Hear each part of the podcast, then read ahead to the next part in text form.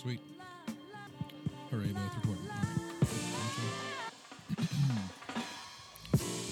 Hello, Rip City. To all of you here in town and in every corner of the interwebs, thank you for tuning in. We hope you're enjoying this beautiful Saturday, the 4th of January, 2020. Happy New Year, everybody. We are back. I am Keith Feltner Smith. He is Ty Delbridge. What up? And you are listening to the Podland Trailcasters. All right, Keith, that's right. And let's say people want to contact us on social media. Where can they reach us? They can reach us at Trailcasters on Twitter, Facebook, or Instagram. And let's say they want to send us like a fancy dancy email. We always like those emails, Ty, and we will take those at trailcasters at gmail.com. And let's say they are listening to this podcast on iTunes, Google Play, Stitcher, or wherever they listen to podcasts. What should they be giving us? Well, thank them for listening to this podcast. We appreciate that, and we always appreciate one, two, three, four, five stars. Okay, yeah, I'm a little. That's right. right. I love the hype, Keith. That's all good.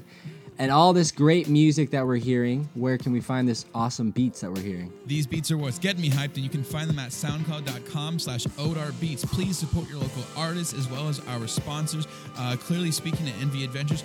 Uh, so, Ty, uh, we uh, two weeks ago we had Danny Marang in here. Shout out to him. Uh, and I don't think we intended for, be, for it to be a two week break, but that's what happens sometimes. You know, family on my end, uh, holidays as well, all the kind of uh, all the kind of drama. That Same for with. me. Had, Yeah. had a lot of craziness go on and happen that I wasn't expecting, but we figured it out. We got through it. You and I looked like it. And now we are we are back. Yes. So yeah, it was a little bit longer of a hiatus than we expected, but that just we just wanted you guys to miss us a little bit more. Exactly, exactly. Build up some. Uh, it's that supply and demand ratio thing, you know. Uh, but we are back. We're gonna have a, a nice big review today. We got lots of games to talk about, and we've got a good guest coming in here. Someone that I've been waiting to get on the show for a long time, and finally made it happen. So uh, that'll be fun as well. Uh, and yeah, I guess we'll just jump right to that part. Let's get him in here. Let's do it.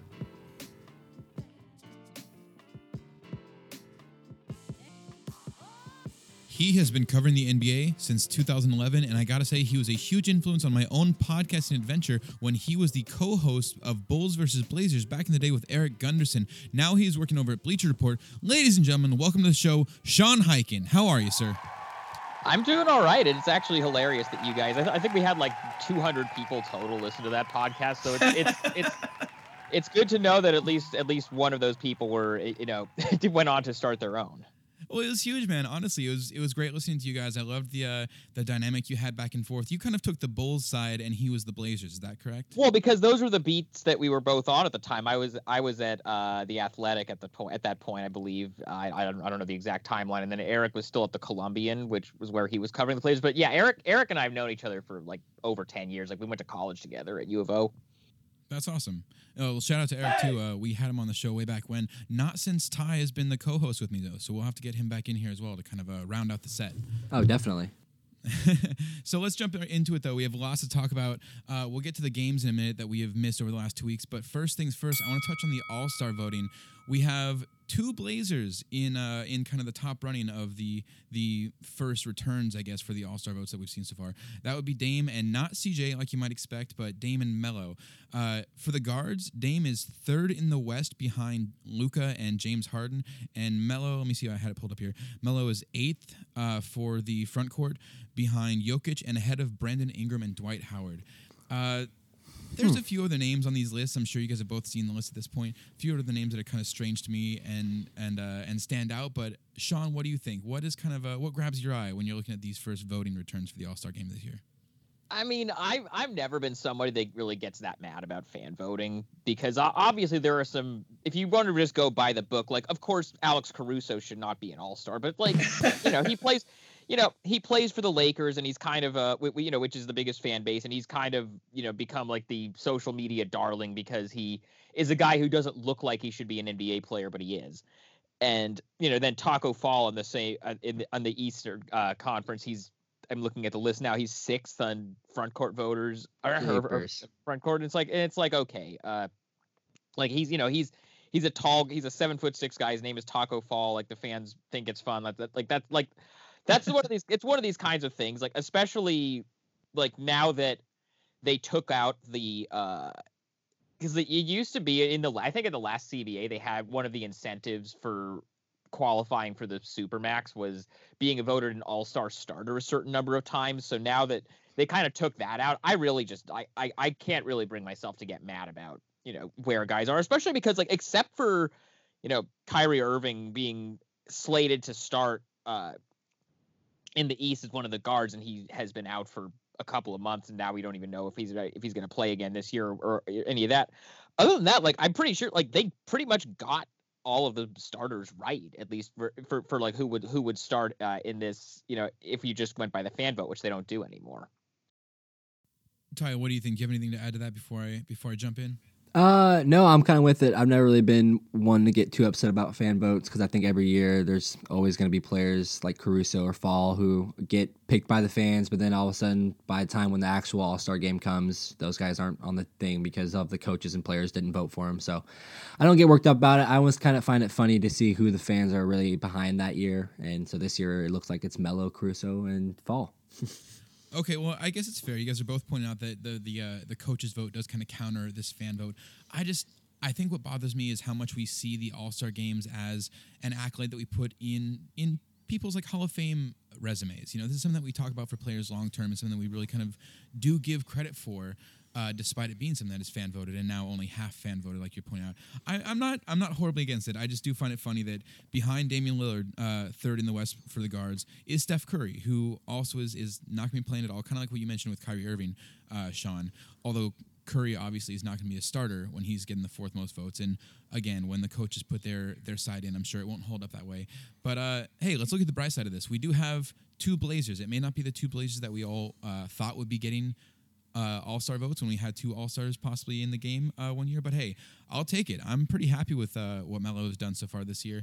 Do you feel this is disrespect at all for CJ? Is uh, is he getting slighted, especially now that we have a year where Klay Thompson is out, Steph Curry is out, a lot of these Western guards who would have been ahead of him are now out of the way, and he doesn't seem to be getting any more uh, credit for it. Well, the Blazers aren't winning, and he's not. That's fair. Like making headlines. He's not putting up multiple 30 point games. He hasn't scored a 50 point game like he did it like against the Bulls that one year when he did it in like 28 minutes or something like that. Like he hasn't really had a game like that and also Blazers have had a pretty rough season, so I think fans aren't really going to look towards him because we're a pretty small market anyway. So I think like we have to be like the number 1 team or like top team in the West for them to be throwing CJ on there. Well, CJ's just not a big name is the thing. Like like the, the when, when it comes to the fan voting, these are all guys that like I thought, you know, if you look, you know, Steph Curry got injured, what, like three games into the season, he's fourth in All Star votes. There was there was all those years where like where like like Kobe Bryant was out the whole year after he tore the Achilles, he was still the number one vote getter, or like Yao Ming back right. when he was playing because all the fans in China would vote for him. Like CJ, like Blazers fans know how good he is, and like hardcore NBA fans know how good he is, but he doesn't. He's never reached the level of just casual fans who aren't following the Blazers closely really knowing who he is or what he does in the same way that Dame does. Like Dame is a guy like Dame's in commercials and he uh you know has you know had that iconic shot against Oklahoma City in the playoffs last year like you know he's a guy that like just you know general NBA fans who you know only know who like the top like 20 most popular players are in the league. They know who Dame is and Carmelo Anthony is obviously a legend and a Hall of Famer and is a guy who's been one of the biggest stars in the league for almost 20 years. So, you know, you're going to, you know, and, it, and it's been kind of like a, a big, a heavily hyped story that, hey, he's back in the league now and he's doing well in Portland. Like, like I'm not surprised that though, like that's the way that this stuff is shaking out with the fan voting. I'm like, I would, I would have been shocked if CJ was actually in the, uh, you know, in, in the, in the, in, you know, in the top 10 of voting. And this is even like, you know, even, even in a normal year, like, like Lillard is ahead of Steph Curry don't you think that if Steph Curry had been playing the whole year and the Warriors were maybe further up in the standings than they are, that Steph would be one of the top couple of vote getters like he has the last couple of years? Don't you think that if he wasn't out the whole year with a torn ACL, Klay yeah. Thompson would be on this list somewhere? So I don't know. And the other thing is like they don't even it's not even just the coaching pick coaches picking the reserves. The starters aren't even decided just by fan vote anymore. Uh, because a, a, couple of years ago, remember when when Zaza Pachulia was like almost voted uh, yeah, uh, like it, the entire country voted for like him. I think like right like like Draymond Green I think beat him by like seventy thousand votes because like the entire country and, then the, and then the next year like Adam Silver was basically just like hey no you know we're not gonna let let that happen. Uh and like they basically went to like essentially the electoral college where like they count the I think I think the weighting is like the fan vote is weighted fifty percent.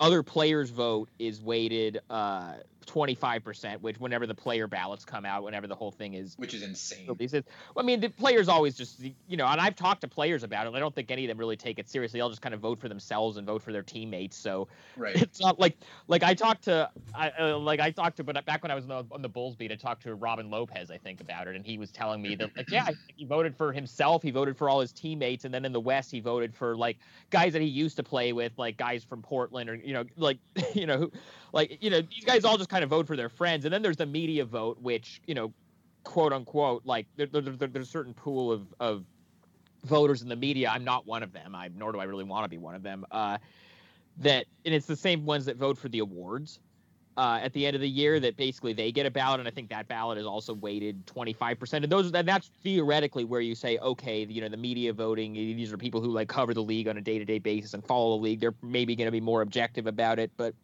I mean, it, the, the whole system is flawed. I personally, the way I personally feel about it is like I, I'm fine with it just being a straight fan vote. If the fans had wanted Zaza Pachulia to be in the game, like I don't really see a problem with that. It's like, you know, Zaza would never be an all star if it weren't for a fan vote. But if he, you know, gets to tell his kids one day, hey, I was an all star, like I, I'm not mad at that. And it's not like, you know, if he keeps, if he keeps like Anthony Davis or something, whatever, whoever it was that year, out of being uh, a starter that year. It's not like anybody's going to say, "Oh, well, Anthony Davis wasn't an All-Star starter this time." So at the end of his career, he was only a 13-time All-Star instead of a 14-time All-Star. So he's, you know, he's not.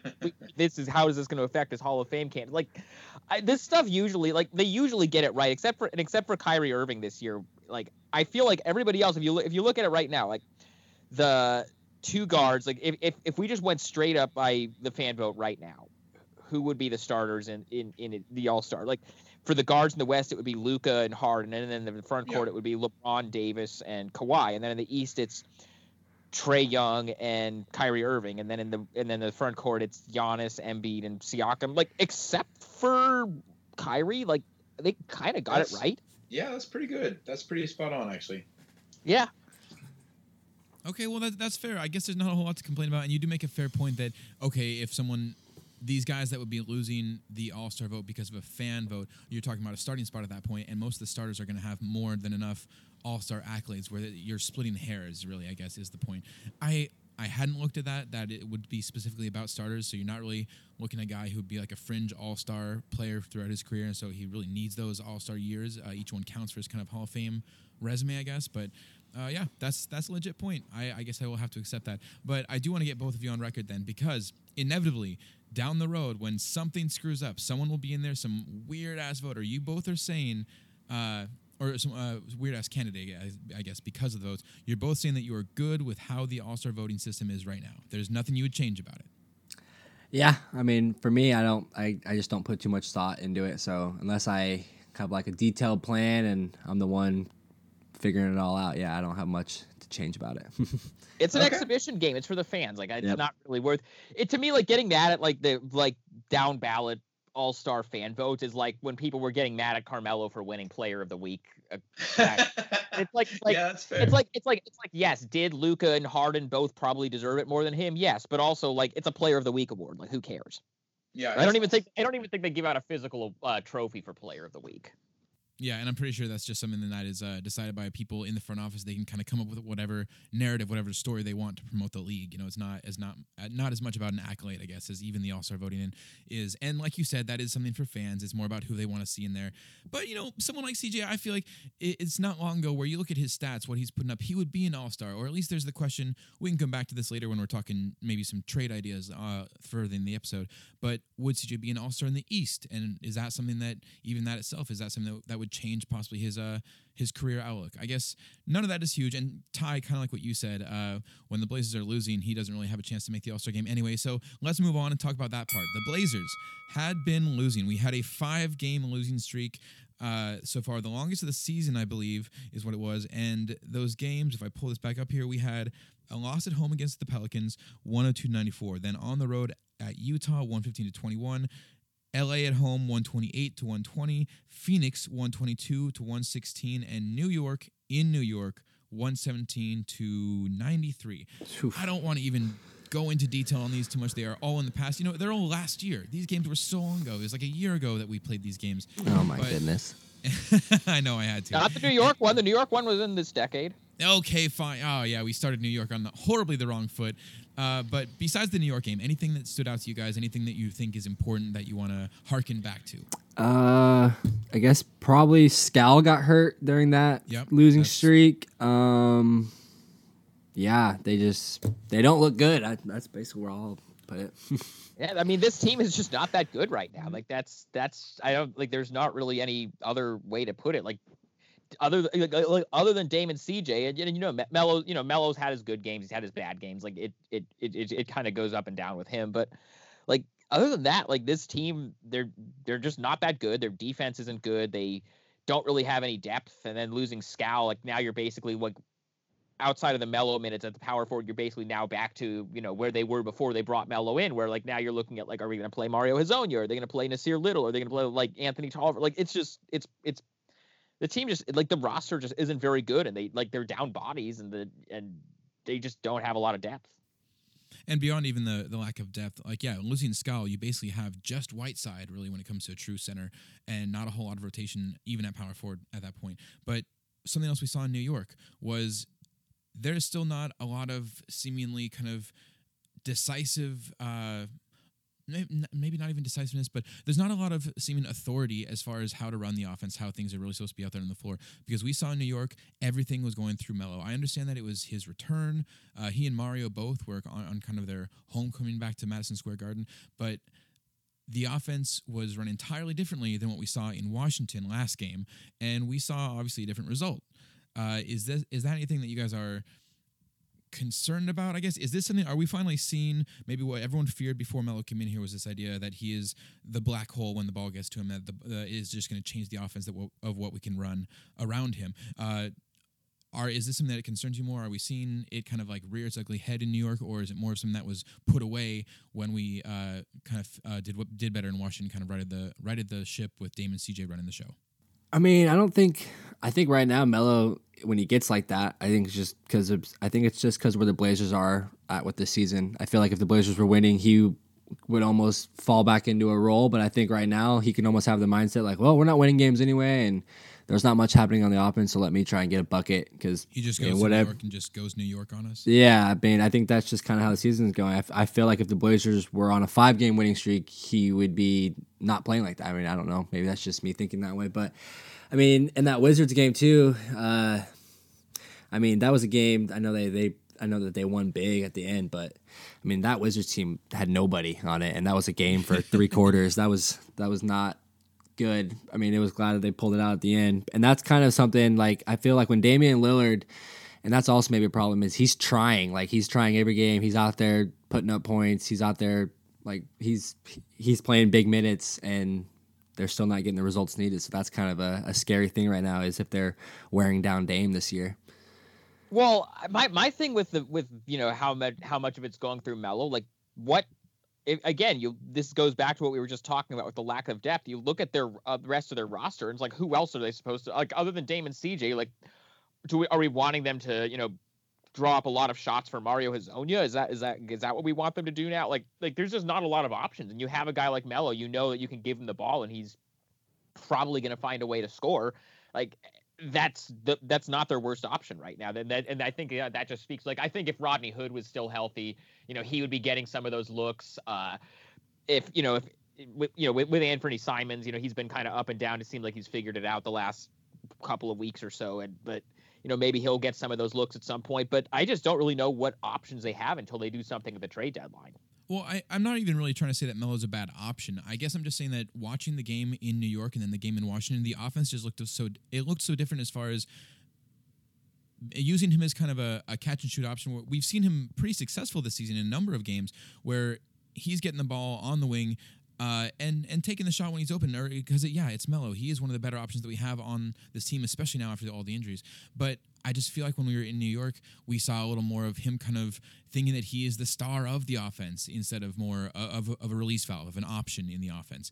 And I just don't want that to be too much of the habit. I want that to be okay. You know, if it happened because it was his return trip to New York, so be it. Fine, we had that one game, uh, and already we've seen them move on from that. But I just I'm worried that like you said, Ty, if because the team is not doing so well, if the team starts to have less focus, that's not going to help us get any better. It's not going to help us get any more wins down the line as the season goes on. If Melo is kind of turning this back into more of a retirement tour, even though he had kind of initially said that this was more about him being a piece in the system. Yeah, um, I'm with you there. That is a that could be a downfall for the Blazers. I do think I, f- I feel like Terry Stotts and I feel like Damian Lillard and CJ. I feel like they're the type of guys that who really maybe talk to Melo before that New York game. Like, hey, like this is your game. Our season's not going very well. Let's or let's go through you. So that's all I can is hope. So do is, thing. Yeah. So let's just like maybe hope they were kind of maybe trying to get a feel good story out of it and they Yeah, that's fair. and and and honestly, I bet you they thought that could happen and they could still beat the Knicks. I bet you they were thinking that. like we could still we could still are more talented. We'll let Melo do his thing, but at the end we'll have Dame and CJ pull it out and we'll be fine. But yeah, that didn't work very well. Well, hey, at least we uh, we did see a turnaround in Washington. At least we we saw um, it wasn't Melo's game that came back in Washington, but it was the Mario game. So that was kind of nice. At least this is a guy. Mario's had. Let, us actually talk a minute for the the break that he's had. He's had back issues. I think was the initial report uh, of why he's been out and missed several games uh, in this last losing streak. But there's been reports. Some of the things I've heard uh, from behind the scenes is that he is kind of being a little pouty, a little mopey, where he's sitting away from the team at at meals. He's kind of spending time on his own instead of kind of bonding with the rest of, the, of his teammates. And hmm. it seems like maybe this is a situation where you could have a guy who is seeing that this was maybe his last chance to really get to really kind of cement his spot in the league and now he might be worried that because the team's not doing well because he hasn't had a good showing that he might be on the way out the door and maybe he's just a young enough dude where he's not handling this too well. Sean, do you have any insight into any of this as far as Mario, the stuff that he's been dealing with off the court, or anything that he's been dealing with that is kind of attributed towards his uh his his uh, lack of production recently, and maybe what turned around in Washington last night? Well, I mean, I maybe I mean I think last night was might have just been like kind of a one-off thing. Like we nothing that we've seen out of Mario Hezonja pretty much this year has suggested okay, this is a guy who needs to be getting more minutes, or you know, this is like like. But last night looked so good.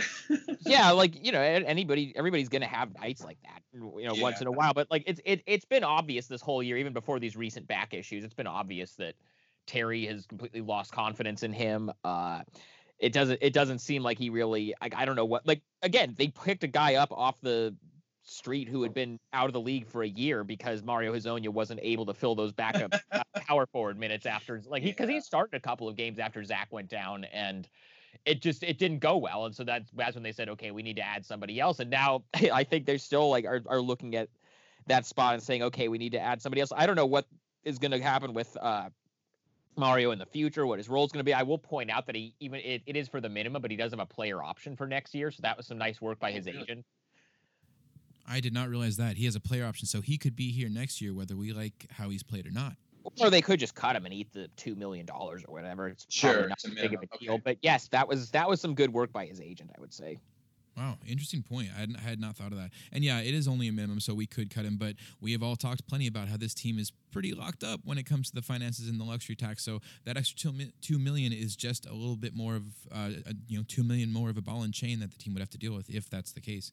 Uh, so you know, best case scenario would be that last night is not just a one-off. Maybe we see a little bit more of him coming out of the clouds. Look, we've seen this from other players, other Blazers before. We've seen Batum in the past, and even more recently, we saw Mo Harkless frequently have issues with kind of his his mood and motivation, keeping his head up. When he did, when when he was able to get his head out of the clouds and out of the uh, the gray skies or however you want to put it, he looks pretty good. Uh, Hezonja last night we saw look pretty good, at least on a depleted roster when there's not many other options. I'll I'll give you that.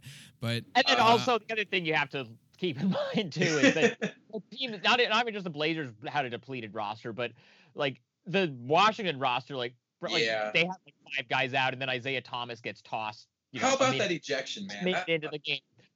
I mean, I get. I mean, I get it just for consistency's sake. Like by like by rule, a player makes contact with the official, he gets ejected. I didn't. I, I don't think it was like anything malicious, but uh, like you know, I Yeah. I get they, they have to be consistent with it, and so they just they were like, oh, he made contact with an official, he gets ejected. That's just kind of the league rule. I What a don't- I don't rough think- stretch of like, our, I mean, for like a week for Isaiah Thomas. Y- He got, oh yeah, he got suspended for when he went up in, I think it was in Philly when he talked to that fan in the stands. He got suspended two or three games, and then now he has this. Man, yeah, I didn't even I hadn't even thought about that. That was that recently though too, wasn't it? Uh, the fan thing. Yeah. Man, uh, he he generally I don't think has much of a reputation of being a troublemaker or or kind of a someone that would be a, a hothead like this. But I hear you, Sean, that it wasn't malicious last night when he was he wasn't going after the referee. or. No. But it was the kind of thing, in my opinion, and I heard Danny Marang talking about this on uh, on Outsiders last night after the show. It was the kind of thing where he was looking for a foul, kind of realized maybe the ref wasn't going to give him one, Eh, on one hand, maybe Melo kind of pulling on the ball too helped kind of pull uh, Isaiah Thomas towards the ref, and he lost his balance, whatever. But I think too, he kind of he laid the hand on him, and then after the hand went on and the ref starts to walk away, you could see Isaiah kind of grab the ref's uh, ref's wrist, like, "Oh no, no, no, you don't have to go." Like, you know, you don't do that if you hadn't done something wrong, you know. Right. Yeah. I I don't know. It. I don't. I don't know. I think. And then you saw he got a twenty five thousand dollar fine today. Really, twenty five. Yeah. Yeah, which is uh, kind of a standard fine. So I don't, I don't know. Yeah, I mean, and again, like with the money these guys make, I it's at twenty five. Well, hey, Isaiah Thomas is making a minimum. He's not making. Oh, that's a fair point. okay, so it's a little more of a chunk to, for him, and especially after the uh, the fine that he got for the fan thing a little while ago as well. Okay, yeah, not a good week for for IT, but hey, it helped the Blazers out. We finally got a win. We did not go to a six game losing streak. We kept it at five hooray for that. I'll take any silver lining i can get right now. Speaking of uh, of silver linings i guess let's let's briefly touch on some injuries. Uh, we'll get to uh, you know maybe some some better news about them but sean do you have any uh, any sort of updates or any sort of insight from us uh, as far as Nas's uh, back or Skal's knee. Have you heard anything as far as the second MRI that uh, that Skal was supposed to get? Because I, I feel like they said the first one was inconclusive, which is kind of weird to hear about an MRI in my opinion. But uh, any any news on that that you've heard? Uh, I think they're just kind of waiting for they're getting a second opinion. I I haven't heard anything about when they're going to do the MRI. I know he's not on this road trip, so he's, I think, still in Portland getting the and he, he's going to get the MRI at some point. Uh, Nassir Little, uh, what I'll say is that they just released the injury report for tomorrow's game against Miami, and Nassir is not on it. Really? So that makes me think that he would be available pro- uh, probably for that game. So you know, okay. I guess that I guess that's a positive. But no, I I don't know anything about Skal beyond what the team has announced, which is that they had an MRI and it was inconclusive. I will say that just purely speculatively, I will I will say that if it was an ACL, they would have been able to tell that on the first MRI. So it's you know that's I, a fair point. So like the wor- the worst case scenario, I would say is probably not gonna come to pass. But I I don't know anything more than what's out there publicly. No, that's fair. I, I wasn't trying to even uh, pry out any uh, exclusive information out of you. More of just uh, asking, how about this? Oh, let me phrase it this way. Does it concern you that they haven't released any new information? And I do like the detail that you're given there that if it had been the worst case scenario, we would have known by now. We would have heard about that because it would have been easy to tell. So maybe that is some uh, some some good news right there. But do you think there's any concern that with the fact that they haven't, you know, like you said, if he's not on this road trip, you would think the MRI would have happened by now are they just kind of waiting till the team is back or waiting till Olshey or someone can kind of give final say? Like, what, what do you think the delay is for why we haven't heard more about it? I can't tell you. Like, I don't know when they're going to do the MRI. I don't know when they're scheduling it. I think it, I, I, I just I I will say it generally speaking it's not good if they haven't if they just go this long without an update because I mean remember this this happened with Zach Collins too right yeah. he has a shoulder injury and then he was like it, I think it was like a week later that they said okay this is what the deal is and he's having surgery like it, yeah. there was like there was like a week where they just said oh well you know he's still getting examinations he's day to day and then and then it comes out he's going to have the surgery. I yeah would say that whatever the case it whatever the case may be, and I, I don't know when they're gonna announce something about Skal. I don't know when he's gonna actually have the MRI, but like whatever the case is, he's gonna be out for a while. I wouldn't expect to get him back anytime soon either way. Because if they had said because even when when Terry has gotten asked about it, they've just kind of said, uh, you know, the, the, they've just they've just kind of said, well, you know, the MRI isn't like Terry has just kind of toned the company line. If they had said yeah. if if they had thought that like okay, he's probably fine, like you know, this is just a day to day thing Terry would have said something about that like that. They would have they would have if, if, if they had thought it was going to be like encouraging news, they would have put something out there to kind of calm everybody down. I think the fact that they haven't really even like they they just put out that the first MRI was inconclusive. They haven't put anything out since then. That's not great. Like not good. I don't know how long he's going to be out, but I would guess that they're probably not going to get him back anytime soon. Yeah, yeah, that that is the worry for sure, and that is uh, certainly the frustration. I think. Well, you know, I, I I guess I will just hold on to the the small piece of good news, like you said, that is probably, hopefully, fingers crossed, not worst case scenario, because that would have been something that would be easy to tell, and there wouldn't be much of a reason to hold back on that information if that were the case.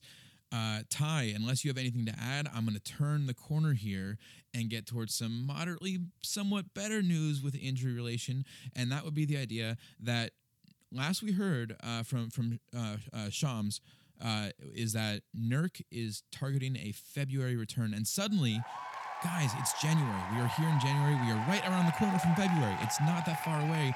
Do you think we're going to see Nurk before March? Do you think he could be coming back that quickly? Ty, because uh, Ty, you and I have kind of that over under bet on what March first. I think is where the line is. I think that's what it's at. Yeah. So, so what do you think? You uh, you feeling good or bad about this bet? Um, I'm feeling well. No, it's it's. I'm kind of in the middle because I feel like now that the Blazers don't. I mean, I guess I guess it, I guess this like with this month of the season now, like with January, I guess this will be a good telling point for the Blazers going forward. But I feel like they won't rush Nurk back, so I still think March 1st could be a good timetable. But last, or I guess our last show with with Danny Marang, when he said that three game stretch after the All Star break, I think it's in the 20s, like I think it's like 21st, 23rd, yeah. and 25th or something like that. He predicted one of those dates, um, and so that kind of has me a little worried. And I think that's probably will. I bet you that's when they will do it because also I think Nurk will bring a lot of life to the fan base and maybe and maybe even to the roster. So they might try and get him back and see if he can't rejuvenate some juice back to this Blazers franchise. Yeah, I have. Eh, I haven't heard anything definitive about when they're going to bring it back, and they've been intentionally very quiet about it. But if I had to guess, I kind of had, I would my sense is kind of the same thing that Dan heard, which is those three games right after the All Star break. Maybe maybe they maybe late January they decide he's feeling well enough, or maybe right before the break. But if you made me guess, I would say that first game uh, back after the All Star break against New Orleans. But because here, like here's the thing about Nurk, like he's you know all that all that stuff. You know he he gave that interview where he said he's feeling good, and then they they put out the video of him running stairs at the arena. I think it was in Phoenix uh, that day. Like the team decides when injured guys are allowed to talk to the media. He doesn't. He was under no obligation to talk to reporters or give any kind of an update about mm, how he's doing. Point. And the footage of him, you know, getting shots up in practice, the footage of him running stairs, that wasn't just reporters who happened to be there taking that video and tweeting it out. That that's video went up on the team's official social media accounts, and anything like that that gets posted on the team's account has to get you know approved a few levels up. Like they can't just like put out any video like because you know because like there's there's always like a whole lot of red tape that has to go into all that stuff. So the fact that the team is putting out this messaging that he's doing well and they're happy with his progress, like I would say that is trending more towards either right before or right after the All Star break that he might actually be coming back. I don't think, unless he has a setback with the injury, which is always possible, but uh, it seems like his rehab is going well. I would say it's probably going to be before March that he is back. All right, fingers are crossed. Then I mean, I, that's that's something to look forward to, at least in all the uh, the dreary Blazer news we've had to deal with recently. But it is 2020 now; it's a new year. Uh, we we have broken the losing streak, and we could be seeing our Bosnian beast coming back at any time soon. So that is all good news. Let's uh, let's look at some other. Uh, just perspectives or, or just potential things, some theoreticals that we could come up with before we let you go, Sean. And thank you so much for the uh, the time coming on here today. But I want to I want to discuss some trades. Let's talk about uh, just some ideas. It is kind of the trade season, and we have some listener questions actually pertaining to exactly this from Double Beast at Apocalypse Blocks.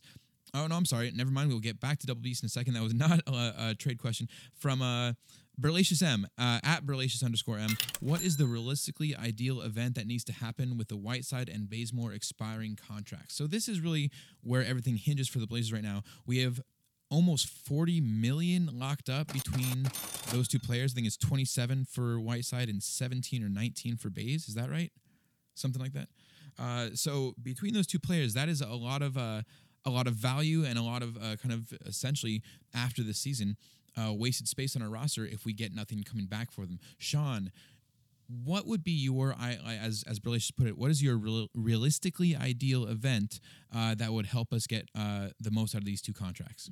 I think the Kevin Love thing is the one that makes the most sense when it comes to the Whiteside deal because he's clearly unhappy in Cleveland. It doesn't seem like there's much of a market for him because a lot of teams don't want to take on the contract. So I think, you know, for Whiteside, just you know, for salary matching purposes, and he's expiring. I think that's like the problem with him is like there it, it's it's it's an expiring salary, but it's a it's a hard salary to move because it's so big that teams would then have to send back a bunch of you know matching money. There's just isn't aren't too many guys in the league that make enough money for them to be able to you know send it back. So I think that uh you know I think I think the I think the Kevin Love thing makes sense on a lot of levels uh, as far as Whiteside. Now with Bazemore, I he's a little bit trickier because he hasn't been so bad that they have to trade him. And honestly, if they don't oh, trade oh really. Him, maybe they want to bring him back uh you know next year. They'll have his bird rights. They can re-sign him for you know a lower number if they decide maybe he's a part of their plan going forward. Whiteside is going to be moved. I don't know what for but he's going to be moved. Like he's not going to be on this team after february 6th like that's like that that's pretty obvious. But Bazemore, know, he's a little bit trickier. Like if they decide not to go for Kevin Love, maybe Bazemore is maybe they maybe Gallinari, although Gallinari might not be available right now because it seems like Oklahoma City is trying to go for the playoffs when it seemed like they would be sellers a month or two ago. I don't know.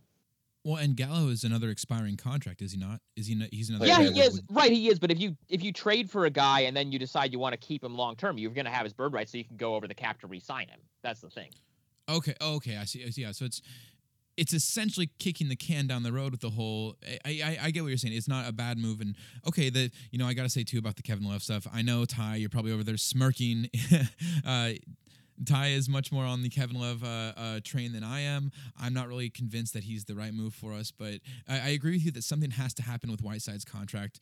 Uh, I like what you're saying about Bazemore. I, you know, I know he's uh, been someone that fans have had some uh, mixed feelings about so far this season. He was someone that I of the new players we brought into Portland, I really had high hopes for Baze. I thought he would really be a player that we could latch onto and hopefully have him here long term. So, you know, I, am I'm, I'm gonna cross my fingers for that one. I'm gonna hope that he could stick around maybe for another year and show up a little more for us and maybe kind of like find his niche. We do have one other listener question. Let me tie in real quick here, uh, Ty. Before I, am sorry, I know you're probably trying to jump in and, and get me on the Kevin Love stuff. Uh, Darth Wilson at Justin underscore B Leak. I've assumed Whiteside would be here only till a midseason trade came. I don't know why, but now I feel like he's going to be here after the deadline deadline. Is there any scenario where keeping him till the end of the season makes sense besides Neil Olshey just not finding any takers for him? So outside of not finding takers, is there any scenario that it would make sense for the Blazers to try and hold on to Whiteside? No. Yeah, just flat out. I mean, maybe Nurk has a setback and he is out the rest of the year, and you just need a body oh. at center. But I would be stunned if Whiteside was still on the roster after February sixth. Okay. Okay. Yeah. So that, that's I'm, I'm with you on that. And bite your tongue about Nurk. How dare you? Uh, no, I'm with you. Though. If there was a scenario. I was. it could happen.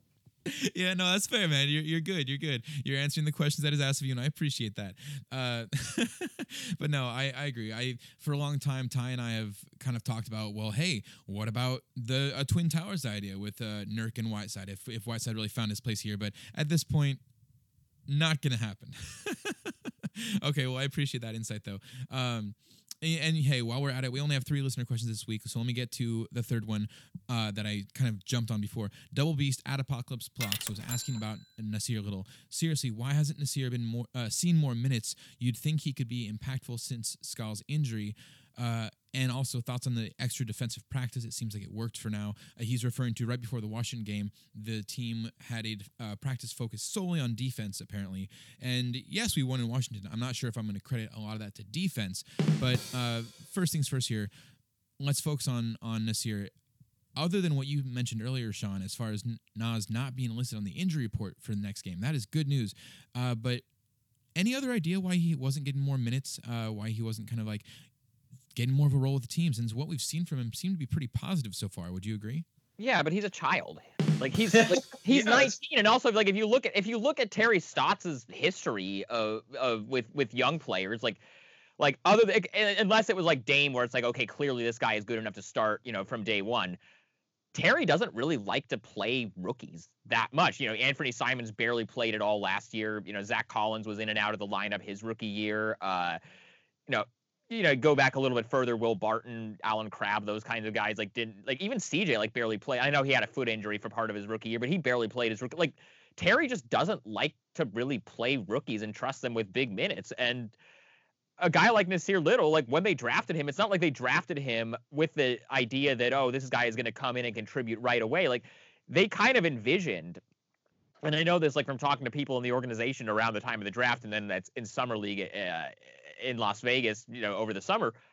They drafted Nassir thinking it was going to be like Anfernee Simons last year, where he was like not going to play that much at all, and you know right just spend the year developing and getting better and, and working behind the scenes in practice he's kind of been thr- if anything the, the amount that he's played so far is way more than i thought he would at the beginning of the season like and he's had some times where he's looked good you know he you know he's brought some energy he's brought some rebounding but he also just like the the, the shooting isn't there like like he's not close to ready to have a regular role just like on a on a day-to-day basis on a team that's trying to compete for the playoffs like if they at some point like let like let's say they eventually I don't think this is going to happen, but let's say they eventually decide to just pull the plug on the season and just say okay, we're not going to worry about making the playoffs. Then maybe he gets a little bit more developmental minutes. I don't think that's going to happen, but as long as they're trying to make the playoffs, there's really not a lot of room for a 19 year old who's very raw still and just you know doesn't really know how to play basketball at the NBA level yet and like like there's just there's just not a lot of room for a guy like that to get minutes and that's just like I, I would I would guess if w- when we see a huge uptick in his minutes is going to be next season more so than this year but like just just you know definitely be patient with him he's not he's not ready right now that's fair. No, I I, I think you have a, a fair. Oh, sorry, Ty. Were you starting to say something? No, I'm just gonna say I'm a big fan of Nassir. I I really I'm hoping that they just be patient with him and that they hold on and that next couple years he's someone that uh, can get into that starting lineup and take over. And also, real quick, since Keith did, or since he knows I, I, like Kevin Love and he made sure not to include me on that conversation, uh, there was a report right before the pod started that him or or that I think Love and and I think it was the GM of the Cavs got into like a verbal altercation when they fined Kevin Love for being frustrated on the bench. They fined him a thousand dollars. Then he went and, and then he went and yelled at Koby Altman. So got to keep that in mind. Did you guys uh, read the full report? I did not read the full report. There's no. an, there was an incredible quote in it. Hold on, let me pull it up. Really? Yeah, okay. I just read the headlines of it and quick and quick little things that he was yelling in front of players and coaches at Koby Altman like during a shoot around or something like that. So I'm gonna I'm gonna pull this up. This is from Shams Charania and uh, Joe Vardon at the Athletic. Uh, Saturday's exchange between Love and Altman was not the first. At the end of last season, Love raised his voice towards the general manager, and Altman threatened to fine him. Sources said they heard Love say, "Go ahead, I have plenty of money." oh, I can totally hear Kevin Love saying that. That's whole. I mean, it's been obvious for a long time that Kevin Love is not happy in Cleveland because like so when they signed him, first of all, you know, they offered him a 120 million dollar extension. I don't think anybody, I don't think any of the three of us, even if it's like not a situation like I don't think any nope. of us is going to turn down 120 nope. million dollars if it's offered nope. to us, guaranteed. Yeah, like no, that's not a chance. Like that's so much money, especially when you're somebody like Kevin Love, where you know his injury history is what it is, and he's probably not going to get 30 million a year on the open market if he was a free agent at this point in his career. Like so he signed the extension, but like even like at the beginning of last season, they you know the front office uh, wanted to. This is you know this is part of why Ty Lue was fired in the in, in the so early into the season was because like he wanted to you know play the veterans and you know be competitive and try to make the playoffs and then the front office kind of wanted to rebuild and uh, i think i think kevin love feels like he was sort of misled about like because they you know he they signed him to the extension right after LeBron left and it was basically a PR move because they could say hey look LeBron left but this guy is going to be a Cav for life he wants to stay and then you know now they go in this rebuilding direction. If you're a guy like Kevin Love you know he's still he's not the player he was four or five years ago but he's still pretty good when he's healthy and he still has a couple of years left of his so-called prime. He wants to be on a winning team and when he was maybe he maybe feels like he was misled into thinking okay we're going to be a little bit more competitive than maybe they have been.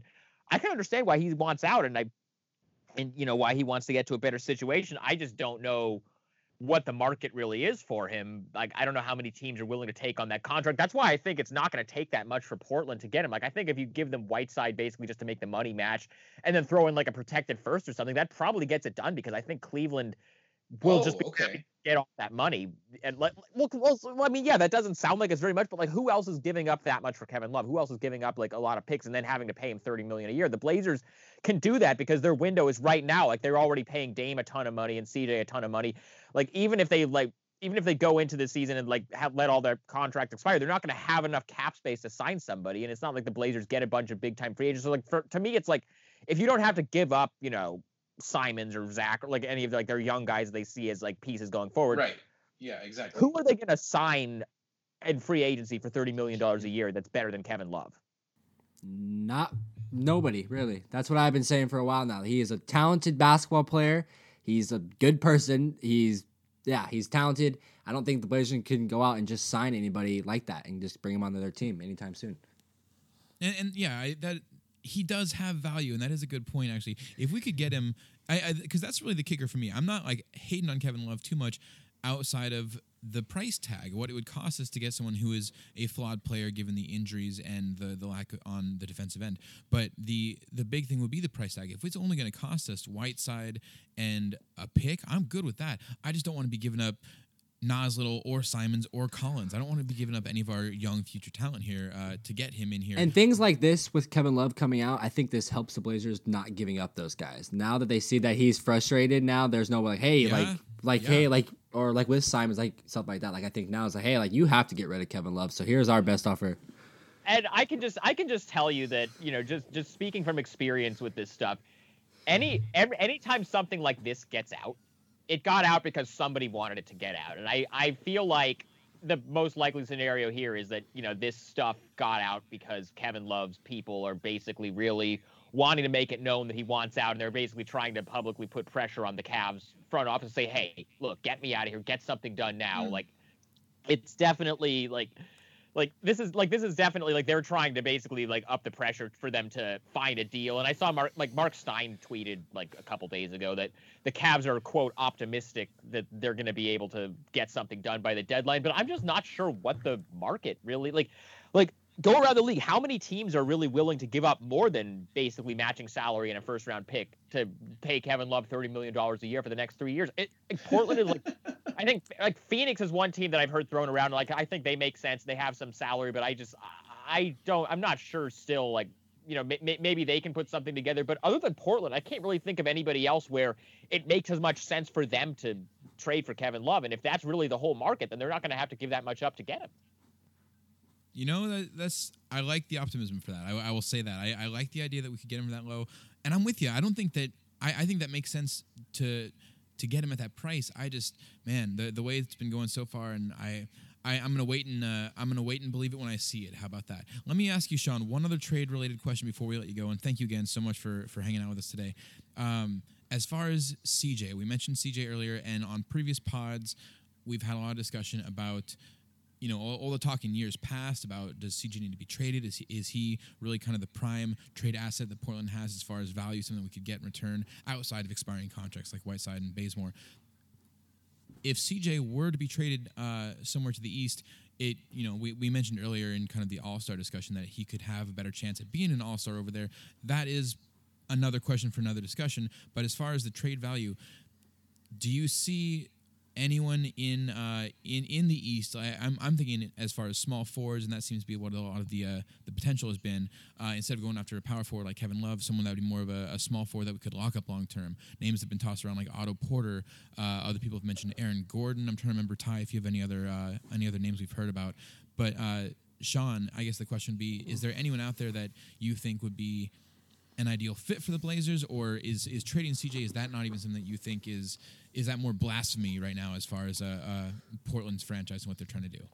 Well, I wouldn't call it blasphemy because to me, the only guy that should be completely untouchable in trades is Dame. Like anybody else, you have to at least be willing to listen if there's an offer. Like that's that's that's sort of where I am with it. But I'm also in, in the I, I'd say I'm kind of somewhere in between the trade CJ crowd and the you can't trade CJ under any circumstances crowd. I don't think he should be untouchable because you know other than Dame, like Dame is the only guy that like you can't even under any circumstances think about. But like with CJ, like you would have to and I haven't really gone through and thought like these these specific teams and these you know these specific players uh these are some deals that would make sense but if there's a trade that's a clear upgrade or that fills a need or you know give you like some clear like if, if, there's a trade that makes sense i think they should look at it but it's also not the situation where i think oh they need to break up Dame and cj because clearly like the floor with those two is pretty high still like i still like i still think the blazers like as bad as they've been the last month or so i still think they're going to make the playoffs just because there are six good teams in the west and somebody has to get those last two spots and i trust All Dame, right. and i trust Dame cj and stotts Like the like the, the like their floor to me is higher than and you know some of these other like like I trust them more than like Phoenix or Minnesota or like any of these other teams that might or Sacramento or like any of these other teams that might still be in that mix. Like like we know that like if you keep Dame and CJ together and they don't have you know the rash of injuries that they've had this year, that's at least a playoff team. And if you're a, market like Portland, like I know the, you know there's this talk, and I know Dan Marang is big on like oh they need to just completely tear it down and you know start from scratch and try and and, and tank like there are worse things than being the Memphis Grizzlies in the grit and grind era, where you're in the playoffs every year, you're competitive every year, or like the Hawks when they had like Joe Johnson and uh, Al Horford early on. Like like you can you can be you know there there is something to be said for you know staying around and staying in the mix, and then maybe like like last year, you know they catch a, they catch some breaks and go to the conference finals. Like I am not like I, I, am not so you know against the idea of keeping CJ, at least from you know a perspective of what they should do. Like I think it,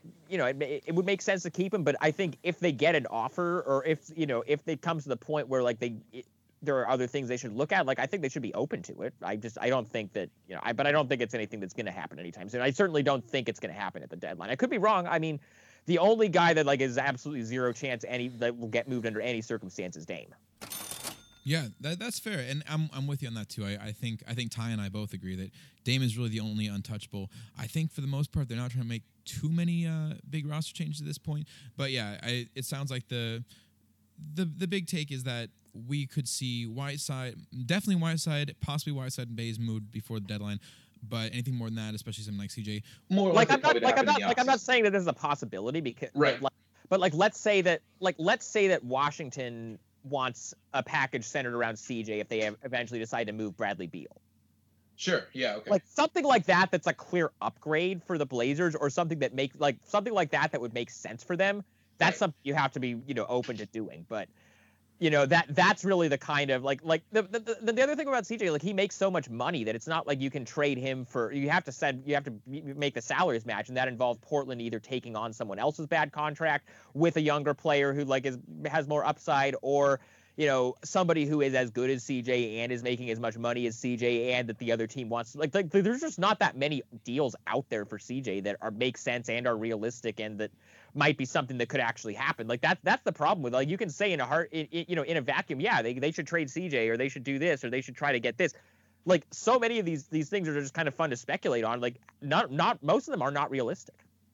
Well, good. I'm, I'm glad to hear that. And again, getting back to shout out to Berlacious M hey! with the uh, realistically ideal events. I think I agree. I think that at this point, trading CJ is not ideal. It's not something that we're trying to push for. Uh, and I think we've both been on the on the page as well that it's we'd rather keep him around here in town. But I think it has been a discussion that has kind of reignited recently with just the idea that he could be with the limited assets that Portland has, he could be one of the the big values if we were looking to make a big swing uh, on the trade market. Uh, but Ty, unless you have anything to add, I, I feel like we uh, should should respect Sean's time and, and let him get out of here. Yeah, I'm well, yeah, I got nothing to add. All right, well, uh, well, well, thank you, Sean. And if listeners had anything to say to you, if they wanted to reach out to you, what is the best way to do so on social media? Uh, you can just follow me on Twitter at Highkin at H I G H K I N. That's just my last name. That's my Twitter handle. So you can just follow me on there. Thank you, man. Well, Sean uh, from Bleacher Report, we appreciate your time and all the insight. Uh, we'll have you back on soon. Yeah, absolutely. We'll be back in a moment to finish out the episode, but first, shout out to Clearly Speaking, uh, Brenda Nuckton over at clearlyspeakingoregon.com. You can go to her if you need any help with being tongue tied like I'm getting, uh, speaking too fast like I often do, many other things. You can She can help you. Go and speak to Brenda Nuckton at clearlyspeakingoregon.com. We'll be right back with more Trailcasters.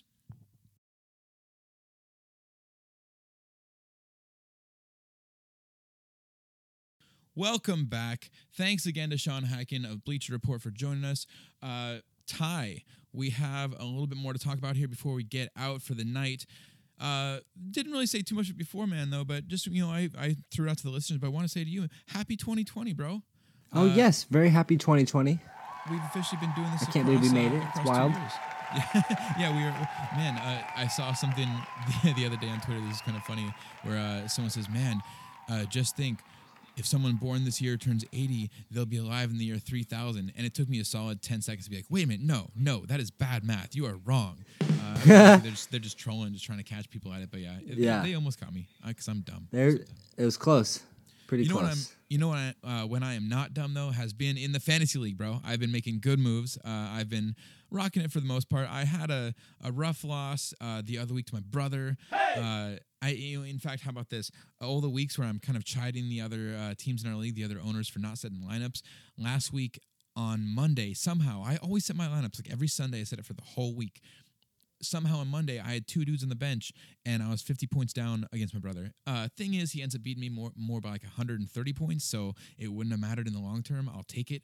But hey, overall, I'm six and four. I'm pretty happy about it. And right now, I'm beating up on uh, Chris Burkhart. Shout out to him. Hey! Uh, Greg Oden's Raven is not doing so well against how could you be more Harkless. Uh, so hopefully, I'll be seven four at the end of this week. But how about you, Ty? How's your team looking over there? I am uh, three and seven, struggling a little three bit. seven. Oh man, our uh, our Ty, leader. You're you're our, one of the Trailcasters hosts, bro. You got to be more representing the, the the squad, the league here. What you doing? Our captain, our leader, Mr. Kyrie Irving has not been oh. playing. He's got a shoulder oh. problem, so I had yeah. that. I had Gordon Hayward. He broke his hand early in the season. I oh, dropped geez. him, and then someone decided to pick him up while he was still hurt. I don't understand why, because I was going to pick him up. So then I had to figure out a new thing, and now I'm. I mean, I'm rolling with like Jakob Poeltl and Ky Bowman. Man, I got Cedi Osman on my team.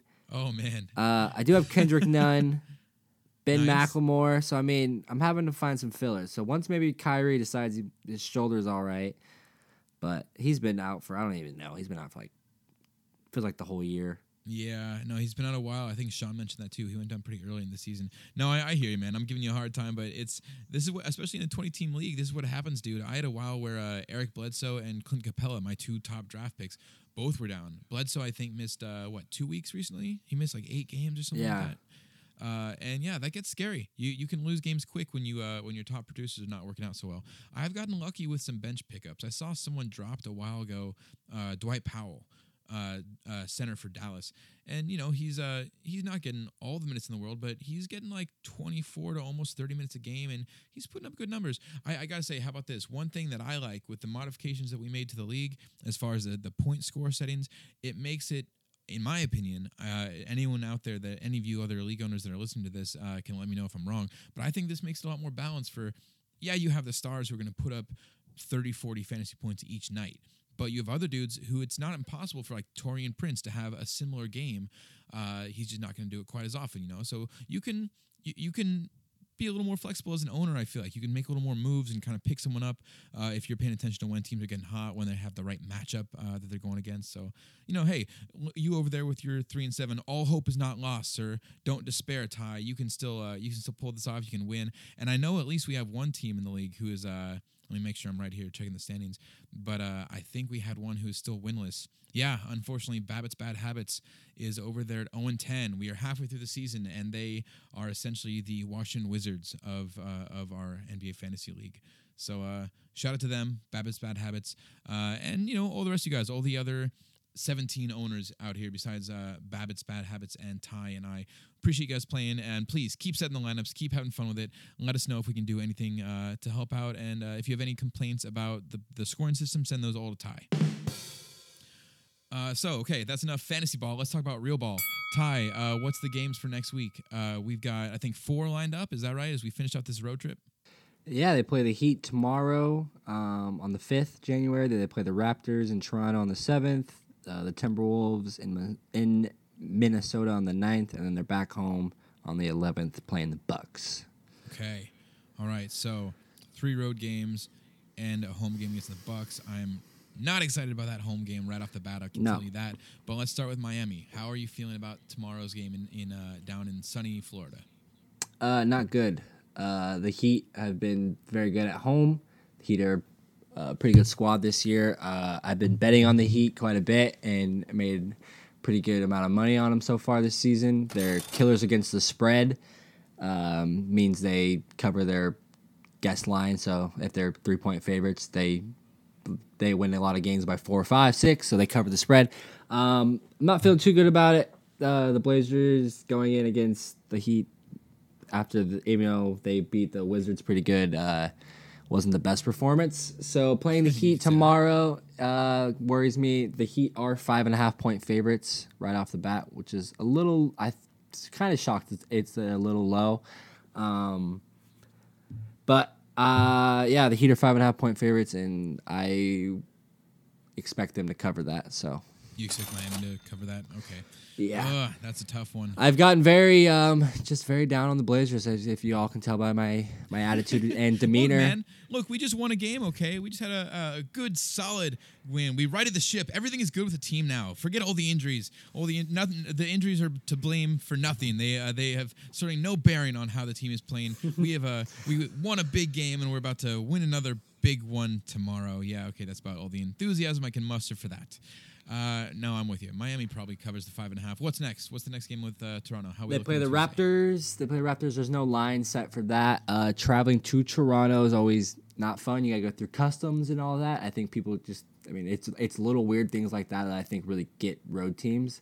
Um, and it'd be the second game of the trip. No, they're already on the trip. They played the Wizards and they played the Knicks, so it's uh what fourth. the fourth game of the road trip. So that's that can get pretty pretty yeah. tiresome, especially it really depends how that Heat game goes. If they go in and they have a close one, they lose, and that might give them some hope going in. But then, then the problem is, is you're tired because you wasted a lot of energy in it. But if you get blown out, then you have to fly to Canada next, which then your demeanor is not very good. So, um, I would expect Toronto probably to open up about the same four and a half, five and a half point favorites. Um, you know, they are a lot of hurt sorry, let me interrupt you real quick. Something else we didn't mention about the Miami game, and you kind of touched on there, uh, is uh, uh, Miami, the city, not even the team itself, but Miami, the city, has a pretty good record, pretty good reputation against teams. So with the Blazers, as we come in here after a win, you know, we, we come in like excited after finally breaking the losing streak. We go down to Miami, and some of those players might be having a little much fun. Well, real right quick, I guess we're I guess we're we're kind of forgetting is this is a a Whiteside return game. Oh my God! Yeah, you're right. I totally forgot to. Uh, I hadn't even thought about that. Yeah, this is a so the same way that we had a Melo and Hezonja return to New York, we've got Whiteside going back to Miami.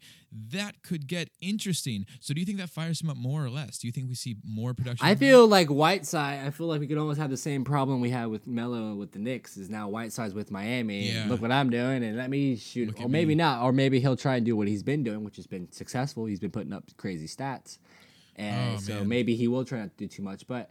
I bet you Whiteside will try and show out, and he.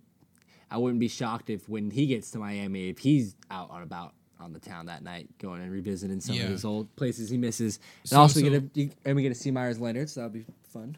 Yeah. Okay. So let's let, us let us wrap all that up though, like you're saying, as, and as far yeah. as like what I was saying with the city of Miami, uh, you got Whiteside returning to Miami, probably gonna maybe maybe showing the other Blazers around town a little bit. You've got Melo. While he may not be on a retirement tour officially, he certainly is enjoying himself, and he and Damon CJ are all kind of like they enjoy the high life. They enjoy a good Saturday night. Plus, they're gonna be seeing their boy Meyers down in town there this is a recipe for the Blazers not playing very sharp tomorrow. Yep. Okay, so again, all that in the past. You're saying you don't expect it to go much better Tuesday in Toronto because after all that partying in Miami, they got to go up through mm-hmm. customs. Mm-hmm. Yep. Uh, fourth game on a road trip. What do you yep. think the line was for Toronto? You think about the same? I think I think about saying four and a half, five four points. I'll, I'll, say four and a half, and I'll say Toronto covers that as well. Uh, okay, okay. I will say Toronto probably wins it, but I'm going to say it's close, and Portland does Portland or Toronto does not cover. Portland makes it a close game. Uh, so this way, at least I can taunt you when I'm right next week. Okay, what's there the next game? I like it. That? Uh, la la. I don't know. I just dropped my thing. What did I say? They play the uh, Minnesota. the Wolves. They yeah. play the Wolves. Minnesota. Um, Minnesota's been kind of off this year. Karl-Anthony Towns hasn't been playing. Uh, there's a ton of Blazer connections on that Minnesota team, which is just so funny. We have right. Vanderpool, you got Jake Layman, Shabazz Napier, Noah Vonleh. Um, I think man, I think the Wolves will probably be favored by like a point, just because they're home maybe, and it, and I think I think it kind of depends like if if Wiggins plays or if Towns plays.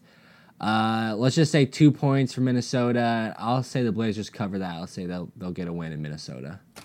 Yeah, I, I oh, you think the Blazers get the win in, in Minnesota? Yeah, I think they'll I think they'll steal one.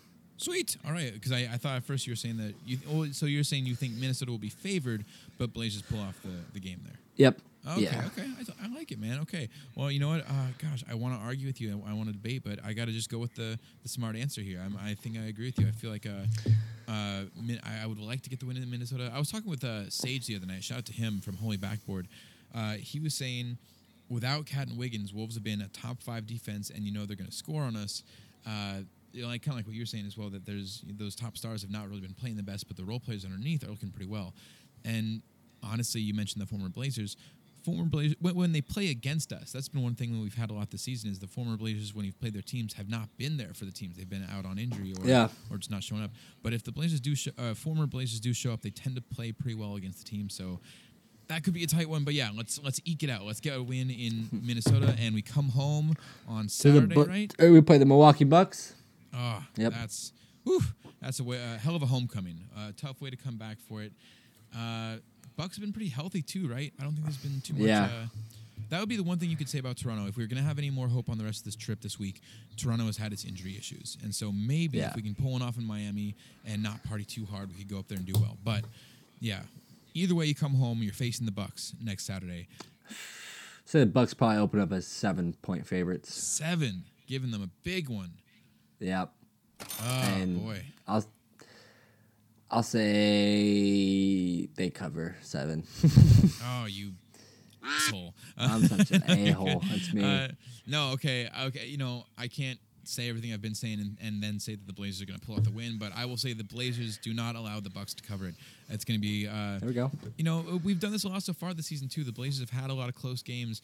Uh, I think a lot more so than blowouts. At least as we've had uh, obviously some battle losses in the middle here, but at the start of the season, more so recently, I think it has been a lot of uh, of close lineups. So let's uh, let's not revert back to that five uh, game losing streak. Let's keep these good habits going from the Wizards game and move on forward. All right. like it. Speaking of moving forward, God, we are in top form right now after taking two weeks off for the holidays. I love it. Uh, I'm all holding my mic upside down. I have no idea why. Can you see that on the camera? I love it. don't I love It's it. Just just rocking it out right now. That's Uh, a good fit. but rocking it out. Speaking of uh, rocking it out and moving on, all those segues that are not working for me today, we had three questions coming in from at Apocalypse at Justin B. Leak, and at Berlacious M. Thank you all for writing in, you guys. We really appreciate it. You all have a chance at winning one of the basketball cards from Ty's TC Card Van. Oh man, you know I got in that hashtag. I didn't even get my win, loss, or tie earlier. You got lucky this week, sir. That's okay. All right, I'm going over to random.org, put in one through three for the three questions, and it is number one. Question number one was Double Beast at Apocalypse Blocks. I know that's not the uh, order we read them out on in the episode, but you heard me go to him first. That's when they came in. So numerically, Double Beast, you are the winner, sir. Congratulations. Uh, Ty, do you know what card you ha- card you have from this week? Do you have one picked out? Uh, yeah, um, I don't have it next to me, but it is a Meyers Leonard card. Since we're gonna play the Heat Oh, tomorrow, we'll give so a, give out a my give out a Meyers Leonard Blazers card. Excellent. Also, excellent. all the past winners, if you have not received your card, you can hit me up on Twitter and I will send it to you, or you can contact us at Trailcasters with your address because I still have a good stack of cards that people haven't contacted me for winning yet, and I'm too lazy to find you, and and then I'm too lazy to find you on social media, and then so ask you, and then and then figure out that you know you're a winner. And then figure out what your address is, stick it in an envelope. I mean, it's a process for me. So you got to help me out a little bit. If not, I get to hold on to these cards. So Hey, look. I mean, if you're not listening to the episode and don't know you won, that's that's your problem. That's not us. No, That's okay. on you. In, in all honesty, even over the holidays here, this is when we probably should have gone and looked up and kind of done all the backlogs. But guys, listeners, we will get caught up. We will come back here and uh, and catch up on all the records. And you know, the other side of this too. If there's a bit of a delay, don't don't rush yourself too much. Uh, we're working on some other surprises that we will get sent out there with the cards as well. So maybe some stickers, some other fun stuff for you. And hey, any of you listeners who have gotten your cards, feel free to let us know that you want some of those stickers as well when you hear us talking about those. If you hear some other merch, man, you you are you're grandfathered into the system. Okay, so let us know. Write us those questions, those those thoughts about the games, any sort of prop bets, any sort of uh you know over underlines. If you have any more of those you want to send in, I want to get some bets going in here, Ty, about not just the score of the game, but kind of what we did with Danny last uh, two weeks ago. I almost said last week, but last episode with Danny, we were talking about uh you know, uh, the cumulative point totals between both teams, or maybe even we can say like who's gonna get more rebounds, who's gonna have more steals a certain game. Uh, into some really odd and awkward ones, but we'll get more of that going. But listeners, yeah, if you have any of those to submit to us, all of those things, you can write us where Ty. Where can they send us those uh, those questions? at Trailcasters. Yes, sir. Uh, yes, at Trailcasters, you can send me uh, anything as well at Ripsody Keith. You can talk to Ty at Ty Delbridge, and you can always hit him up for cards and bug him for all sorts of things from the yep. hashtag card van or hashtag card yep. garage at TD Sports Cards. Uh, Ty, if they're going to send us any of those emails, where would they send us those emails to? They can send us emails at trailcasters at gmail.com. That is right. And any of those podcasts, whether they're listening to any of those podcasters like iTunes, Google Play, Stitcher, Spotify, anywhere that you are finding your podcast. What are we always looking for? Five stars. Yes, sir. And the music you are listening to right now from Odar. Shout out to Odar and all of his support. Where can they find these beats? SoundCloud.com slash Odar Beats. Shout out one more time to Clearly Speaking, Brendan Nuckton over at clearlyspeakingoregon.com for all of her support as well. And shout out to you listeners in closing, your honorable listeners. That's it. That's our show. Thank you, Ty, as always. And thank you, Odar, for those fat beats, to our sponsor, Clearly Speaking, and to our guest, Sean Highkin of Bleacher Report, for joining us today. And of course, thank you, listeners, for a great listening. We hope you enjoy your Blazers, your Rip City basketball, and our latest episode. Thank you again. And please come back next week for the next edition of the Trailcasters. Sweet.